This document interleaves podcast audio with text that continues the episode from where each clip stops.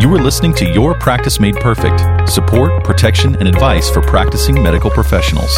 Brought to you by SVMIC. Hello, thanks for joining us in today's podcast episode. I'm Brian Fortenberry, and today we're going to be talking about embezzlement.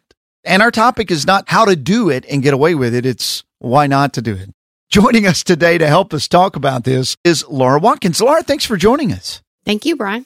Well, before we get started talking about embezzlement and all of the pitfalls of that in the medical practice, tell us a little bit about yourself and your background. Well, I have about 30 years in healthcare background, and I started off in basically a billing company and then ended up working in a physician's office as accounts receivable manager. Then I did join SVMIC originally as the medical analyst and doing the medical practice service analyst. And then I went from there and moved on up to the consultant role. And now you're in medical practice services as a consultant? Yes. And you guys do a fantastic job and provide just invaluable information to the policyholders there at SVMIC. Thank you. So today we're going to be talking about embezzlement. People hear that and they go, wow, that scares me a little bit. What is embezzlement for those of us that might not know? It's a type of financial fraud where the employee literally steals or misappropriates the money or property that has been placed in their trust or actually belongs to the employer. Whenever it comes to embezzlement, quite honestly, the first thing I think about is big corporation embezzlement or in a bank or in, you know, big business America. I didn't really even think about it that much when it came to medical practices. So, why should medical practices be concerned with embezzlement? Is it something that's fairly common? In an MGMA study, the Medical Group Management Association, there was a study that said that of the practice administrators that were surveyed, 83% of them had actually worked in a practice that had encountered embezzlement. So, medical practice is generally what we see there is they focus mostly on patient care Sure. so there is literally an atmosphere of trust that goes on that's a little unique to the medical practice overall that carries over into that practice. So what we see a lot of times is that the finances tend to be handled a little more loosely. I got you. So the business side is a little more lax and we sometimes see weak or literally no internal controls in place, which would help prevent the embezzlement in the first place. of course, you have to make money. It is a business. You're selling a service, and that service is healthcare. And you've got these patients that come in and they have all this incredibly personal information and vulnerabilities within that information. So I can see how it could be a way to get kind of mixed over in that healthcare setting. In that type of environment, how do you keep it from happening or what can you do to minimize it, I guess? Well, basically, what you need to make sure you have in place are some internal controls, and those are otherwise are known as checks and balances. And the other important step is to making sure you're monitoring that these internal controls are in place and are being followed. The internal controls actually allow for setting up a safeguard for those practice assets as well as it helps limit the temptation. And most employees are all very honest, but you want to make sure you're limiting that temptation for them as well. Sometimes opportunity breeds problems, right? Absolutely. And where there's opportunity, we can see more of that. So you want to have that in place. You want to be able to monitor and have oversight as well and mm-hmm. monitor the reliability of the records and the financial reports that you're actually receiving. And, you know, the staff needs to have structure. So you want to make sure you have policies and procedures in place and they know your expectations and they know what your policy is if someone were to steal or embezzle from the practice as well. So expectations, setting those expectations. Absolutely. And them understanding that it is being looked at and that there are procedures in place to make sure this isn't happening. That could be a deterrent, number one. But then you kind of talked about this checks and balances part, like segregation of duties or oversight. Tell me a little bit more about that concept, this segregation of duties or this oversight. Yeah, medical practices, as well as any kind of business, wants to make sure they're running as efficient as possible. So, if efficiency sometimes means we don't have as many employees on staff to do those functions, but they are being efficient. And with the segregation of duties, the more people that are involved in a process or a transaction that is dealing with money, the better off you are. So that helps reduce the risk of embezzlement. And also it allows, if we have oversight, whether through managerial process, through the physician or through another employee, then that would take literally for two employees to either conspire or collude to try to do something or hide an actual transaction and such. So you want to have that in place. And sometimes we have seen where CPAs can come in or other financial personnel and they still may not be able to stop the embezzlement. But by having this internal controls in place, like we were talking about, as right. well as the segregation of duties, where somebody doesn't have that entire process control, such as someone that actually receives the payment at the front desk, possibly post that payment as well. And then what if that individual takes it to the bank? We don't want all that in one step. You want to segregate or separate those duties of someone touching a transaction. That makes complete sense because if there's one person that is responsible for the transaction, the money and everything all the way through, and there's no checks and balances there, then that is a huge opportunity. And knowing that it would be difficult for someone to know you're doing that, it makes it much, much easier.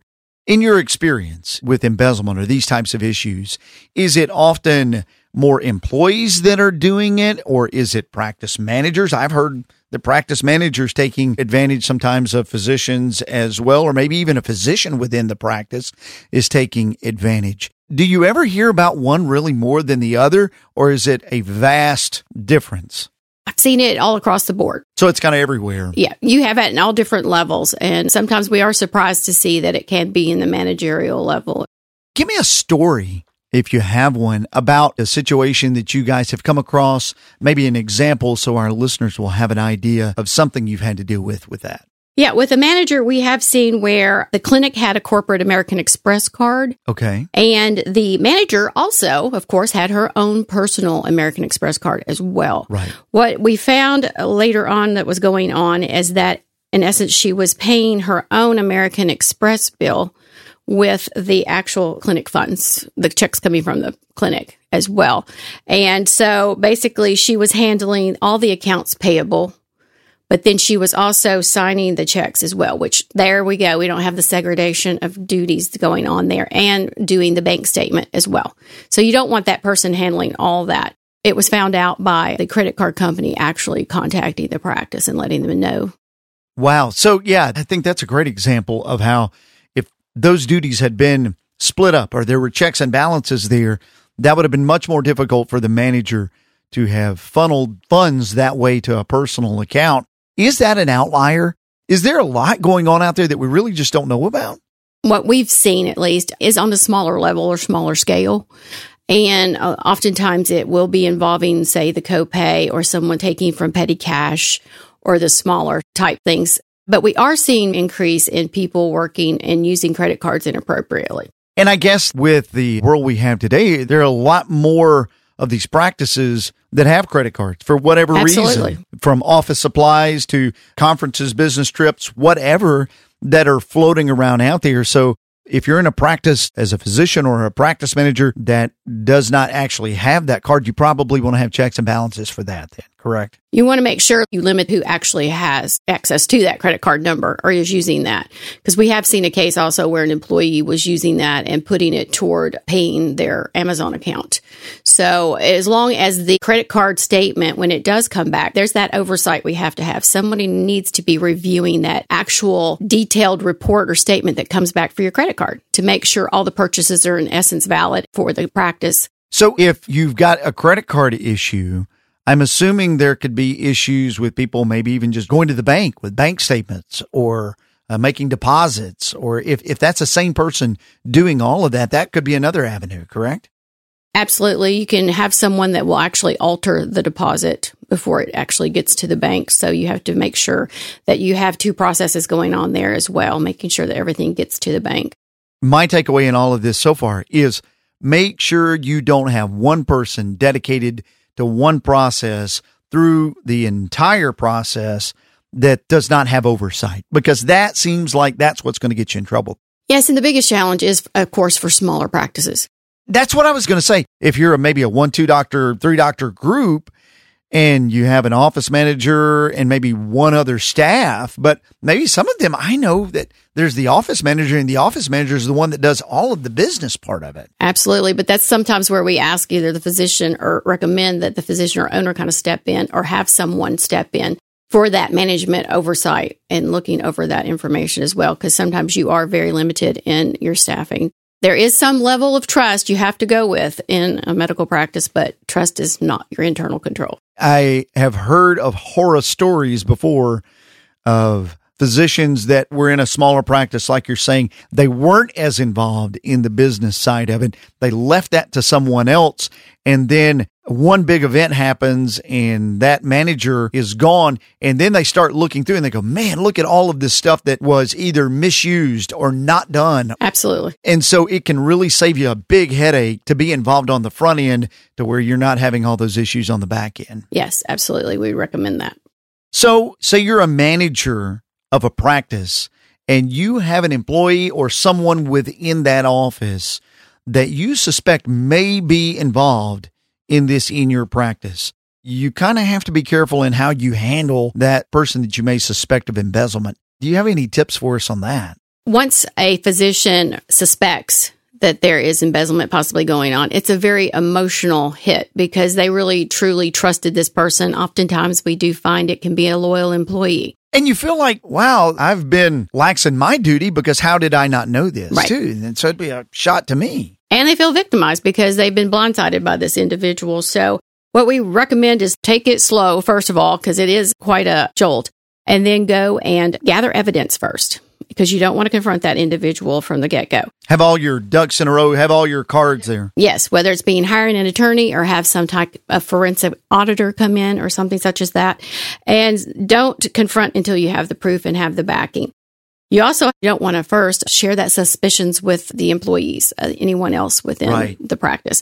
So then you want to determine what action do you want to take. In general, we see termination, Mm-hmm. confronting the person, of course, and then figuring out some type of repayment plan if they promise to do so, or actually notifying law enforcement.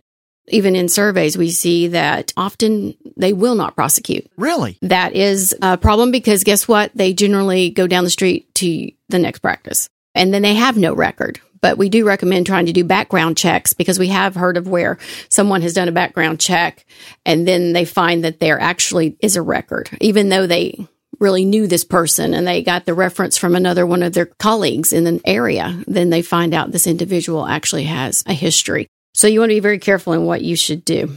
Why would you not prosecute? They often feel like it's bad PR and they often don't want everyone to know. Now that makes sense because then it gets out in the community that there was an embezzlement situation there, and then you have another hit in your PR as far as your practice goes. We have seen some practices do go forward and prosecute. You said, well, if they're confronted with it but not prosecuted and they're terminated, they can always go right down the street and get another job at another practice and do the same thing. So, how would you advise on the front end of an employment situation? How do you find out that this person might have been involved in this type of practice? Well, like we say, you know, once the person's in there and you have permission, you can do the background check, which we totally recommend, but also making sure you're checking references as well. Check with their previous employers. The background check cannot be for sure answer to whether or not this person might be an embezzler or has had that history in the past or whether they might do it in the future. So there is no sure way. Yeah, that is the unfortunate part. But yeah, I could see how if you had a casual knowledge of this person, if you knew they were in the healthcare community and they told you a story of, oh, it just wasn't working out over there and got let go, you probably need to do due diligence just to check everything, cross all of your T's and dot your I's to make sure you get the full story, even though you think you might know, and at least looking into the references. Yeah, and I actually have heard of a case that where that occurred. They got the referral from a colleague and they hired this individual and they did not run all the processes, didn't check the references, didn't do the background check. So it can occur. So, as we get ready to wrap up today, Laura, what would you say are just a couple of key points that we've hit on today that people really need to be aware of whenever they're thinking about embezzlement? The one that jumped out to me is making sure you have oversight in a process. What are some other things, or you can expand on that a little? Yeah, you want to make sure you have your internal controls in place and they are being monitored. We want to make sure that you are not overriding those internal controls because oftentimes we find management gets a little lax and once they have everything in place and those internal controls are set that they allow flexibility in that. They get too comfortable. It gets too yeah. comfortable and we start going back into that process. So you don't want to have that making sure that that is being done as well as making sure there is some type of management overview somehow, some way, whether through a CPA or through the actual practice owner, whoever, but making sure there's different levels of someone checking and segregation of those duties as well. And even from the physician standpoint, don't just always assume somebody else is taking care of that. You got to get involved, certainly if it's a smaller practice. Absolutely. Laura, thank you for this time. This has You're been welcome. a fascinating topic and one that I honestly had no idea that it was as a big of an issue in healthcare as it is. So thanks for educating us and giving us some tips today. Thank you, Brian. Thank you for listening to this episode of Your Practice Made Perfect with your host, Brian Fortenberry. Listen to more episodes, subscribe to the podcast, and find show notes at svmic.com slash podcast. The contents of this podcast are intended for informational purposes only and do not constitute legal advice. Policyholders are urged to consult with their personal attorney for legal advice, as specific legal requirements may vary from state to state and change over time.